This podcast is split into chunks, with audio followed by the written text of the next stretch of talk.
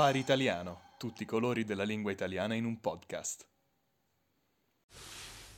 Buongiorno, buonasera, questo è il Safari Italiano. Non sappiamo cosa dire per iniziare e quindi iniziamo. Ciao Edo. Ciao Edo, come va? Tutto bene, tutto bene. Devo dire che oggi ti trovo un po' differente, c'è qualcosa di differente nel look, eh, hai cambiato qualcosa? Ti sei fatto bello per il podcast? Sì, sì, mi sono preparato oggi un giorno speciale, sono stato proprio stamattina dal barbiere a E- tagliarmi i capelli, dal parrucchiere. Com'è stata questa esperienza? Ti vedo con l'occhio un po' lucido, vedo che mi vuoi comunicare qualcosa. Un'esperienza terribile. Un'esperienza terribile. Benissimo. Era la mia prima volta a tagliarmi i capelli qui a Praga perché di solito vado dal mio barbiere di fiducia a Bologna. Ma questa volta ho voluto provare, ho voluto fare un'avventura, un'avventura rischiosa. e sono L'uomo ama l'ignoto, ama il certo, rischio. certo, volevo scoprire qualcosa di diverso e quindi sono andato in un, eh, in un posto eh, vicino a Kenamiesti a caso, eh, senza nessuna mm, ricerca. Il primo che ho visto sono andato. Sei uscito di casa, volevi comprarti le sigarette o andare a comprare il pane che ti piace tanto, hai visto un barbiere e hai detto perché no? Sì, è stato un momento di ispirazione, ispirazione vera, un'illuminazione dal cielo, ho capito che era il momento di cambiare qualcosa nella mia vita e l'ho fatto.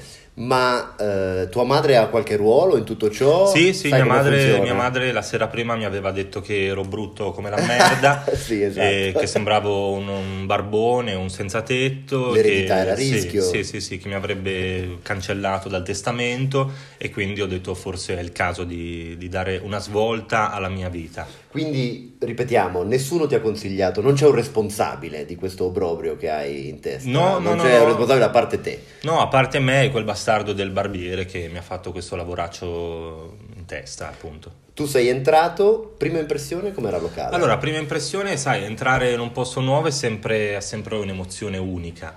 Era un locale distinto, senza tante decorazioni, c'erano due barbieri con una certa età, insomma, niente di, niente di speciale da dire su di loro. Ti hanno salutato almeno, perché loro non salutano sempre. Mi hanno eh, salutato ridendo. Ah, ride- Eh, ah, ridevano, ridevano di me perché ero brutto come la fame e mi hanno detto ma che cazzo fai? Sei, ancora ti, ti permetti di andare in giro in questo modo? Ti hanno visto entrare e ti hanno detto cosa vuole lei qui, cosa sta facendo, vada via, chiamiamo la polizia. Sì, sì, pensavano che io fossi un criminale, un senza tetto appunto. E quindi mi hanno detto sei sicuro che questo è il posto dove volevi entrare, non un bidone dell'immondizia? E vi ho detto sì sì, vorrei proprio dare una svolta alla mia situazione. E quindi sono entrato, naturalmente i miei capelli erano sporchi come insomma un topo di fogna e tutti pieni di forfora, grassi come l'olio di frittura e mi sono messo seduto e mi hanno detto di aspettare. Sai quanto tempo ho aspettato? Quanto hai aspettato? Ho Dimmelo. aspettato 3 ore e 40 minuti per Mamma farmi mia. un taglio, sì sì sì. Nel senso, hai aspettato che loro ti rivolgessero la parola eh, in No. fila o hai aspettato il tempo del taglio? No, no, ho aspettato che loro finissero di ridere di me. Ah, ok. Sì, ok, sì, hanno ok. riso di me per 3 ore e 40 minuti, ma non solo loro, anche gli altri clienti presenti dal barbiere, tutti che ridevano senza, senza fermarsi e io che aspettavo in piedi. Quegli sguardi impietositi della gente che fanno tanto male. Sì, sì, poi dopo circa un paio d'ore l'imbarazzo è finito, io mi sono messo a fumare una sigaretta dentro al barbiere perché ero un po' stancato, ma loro continuavano a ridere senza, senza problemi. È giusto, è giusto che le persone che ci vedono possano ridere di noi. È Sì, giusto così no, è bello, è bello portare felicità nel sì, mondo. Sì, sì, che eh. tutti si divertano, insomma è un momento, un momento sempre piacevole. Poi quando torno a casa piango, eh, naturalmente, però lì per lì, in, quel- in quella situazione, è bello anche dare gioia al prossimo. Hai presente quello, eh, quel simpaticone che c'è sempre in tutte le comitive che dice non stiamo ridendo di te ma con te. Certo, ma infatti, ma infatti sempre- loro, loro mi abbracciavano, cioè mi davano, sai, conforto, ma io capivo che in realtà la situazione era drammatica e, e, che tutti erano pronti a deridermi e a offendere la mia uh, stirpe. Chiaramente, eh, per quella che è anche la mia esperienza, quando si va dal barbiere, normalmente loro hanno un book di fotografie, di potenziali tagli che potrebbero farti.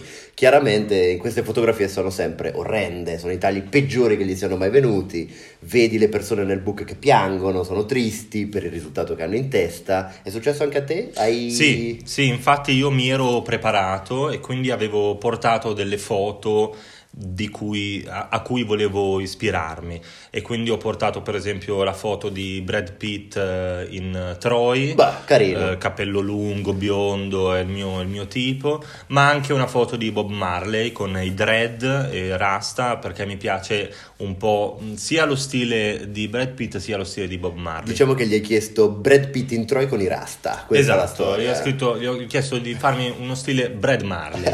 sì, sì, sì, e posso immaginare che che loro abbiano subito detto certo ci pensiamo noi senza problemi. Sì, ha detto, sì, hanno detto che questo era il taglio più richiesto da loro, che tutti volevano questo tipo di, di stile e quindi che non ci sarebbe stato nessun problema e che mi avrebbero soddisfatto senza rancore.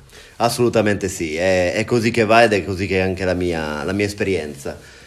E quindi è iniziato, è iniziato, mi sono seduto, mi sono seduto sulla poltroncina, il barbiere mm, era il più giovane dei due, un barbiere insomma anche interessante, e subito mi ha piazzato il suo eh, membro sulla spalla. Le famose palle del barbiere. Esatto, le famose dice. palle del barbiere, questi, questo oggetto che, che, viene fuori sempre e che si posa, si eh, mette sulla spalla del cliente e non puoi dire niente perché sarebbe un, un gesto di maleducazione. È come il pirata con il pappagallo che esatto. gira capitano del, del, vascello pirata, tu giri con le palle del barbiere. Esattamente, quindi con questo membro sul corpo abbiamo iniziato a parlare, perché, anzi lui ha iniziato a parlare perché sai bene, poi ci racconterai anche le tue esperienze, che i barbieri vogliono chiacchierare perché pensano che i soldi che gli diamo alla fine dipendano anche dalla qualità delle chiacchiere. C'è assolutamente questo mito per cui il barbiere sia anche uno psicologo. Secondo me è una grandissima cazzata. Sì, è una grandissima cazzata, soprattutto perché il barbiere non fa altro che parlare di cazzate, quindi ti parla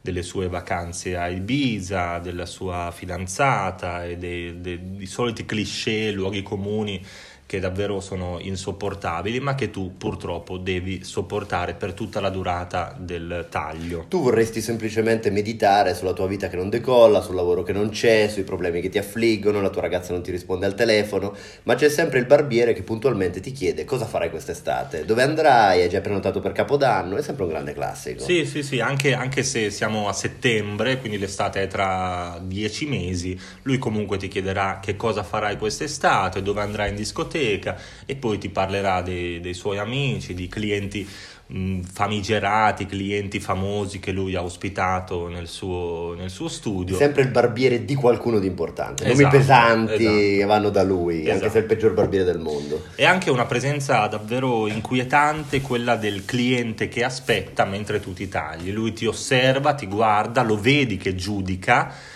e prova anche a intervenire nelle vostre chiacchiere.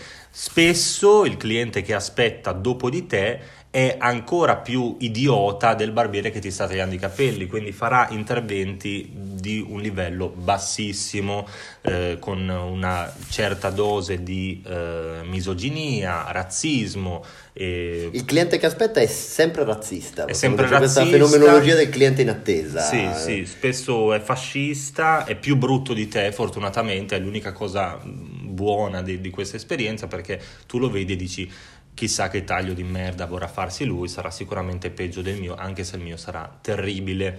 Ma assolutamente sì, io posso dire due cose. La prima, che i clienti peggiori in attesa, sempre parlando della fenomenologia del cliente, sono le signore, le signore di mezza età le, ma- le nonne in attesa che hanno queste grandi messe in piega assurde che ti guardano con commiserazione e sostanzialmente quei loro occhietti brillanti ti dicono se fossi mio nipote ti ammazzerei sull'istante guarda come sei messo male fai schifo sembri un barbone mi fai schifo questo è una- un grande classico. Sì, ma è bello, devo dire anche, vedere queste signore eh, che hanno la testa dentro questo casco. Io non ho mai capito che cosa fosse questo casco eh, di vetro dove loro Alla motociclista, la testa, alla esatto, motociclista. esatto. Loro stanno lì con il loro asciugamano sulle spalle, il casco in testa. eh, sedute sulla poltrona per ore. Io penso che le loro, le loro sedute durino qualche giorno, credo. Sì, perché si chiama permanente proprio perché permanente nel senso che loro permangono all'interno del barbiere per un tempo illimitato, diciamo. E la cosa bella è che quando escono da questo casco sono uguali, identiche.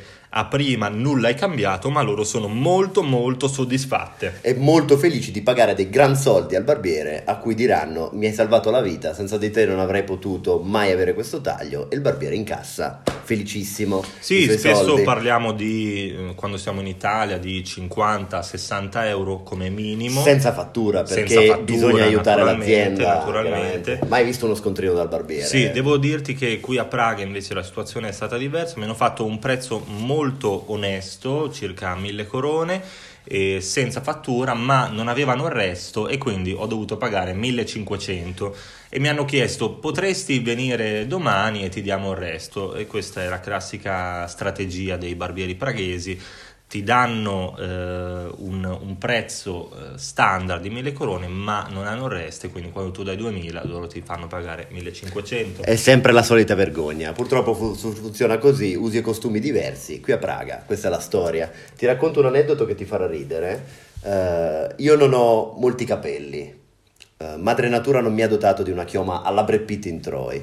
Io vado da un barbiere che è pelato. Ah, E questo è molto rassicurante per me, nel senso che mi basta chiedergli voglio il taglio che hai tu, lui è pelato, facciamo subito. certo. Dopo un mese che non lo vedevo, l'ho ritrovato con il parrucchino. Ah, Hai presente quei trapianti, le persone pagano per farsi innestare capelli nuovi, che tu le vedi pelate, lucide, poi le rivedi un mese dopo e hanno queste chiome fluenti, queste criniere. sì, come Berlusconi. Come Berlusconi, come Perfetto. Berlusconi. Funziona, eh, funziona. Funziona, mi ha offerto di fare questo viaggio in Turchia per, eh, per godermi sia eh, Istanbul, la capitale della Turchia, sia per di un trapianto. Non ho capito se mi stesse chiedendo semplicemente di fare un viaggio romantico, Mm, perché a forza di appoggiarmi le palle sulla spalla forse ha cominciato a pensare che mi piacesse, mm. ma mh, sto pensando, sto valutando l'offerta. Ok, e quale sarebbe il costo di questo viaggio? Ha detto che ci pensa lui, me lo Ci regala pensa- lui, Ah, pensa beh, tutto gentile, lui, gentile. esatto, ha detto che vuole proprio godere della mia presenza. Vuole godere. Quando davvero. diceva la parola godere avevo una strana luce negli occhi, Sì. quindi devo pensarci un attimo, devo un attimo capire in che senso vuole godere e di che cosa, di me,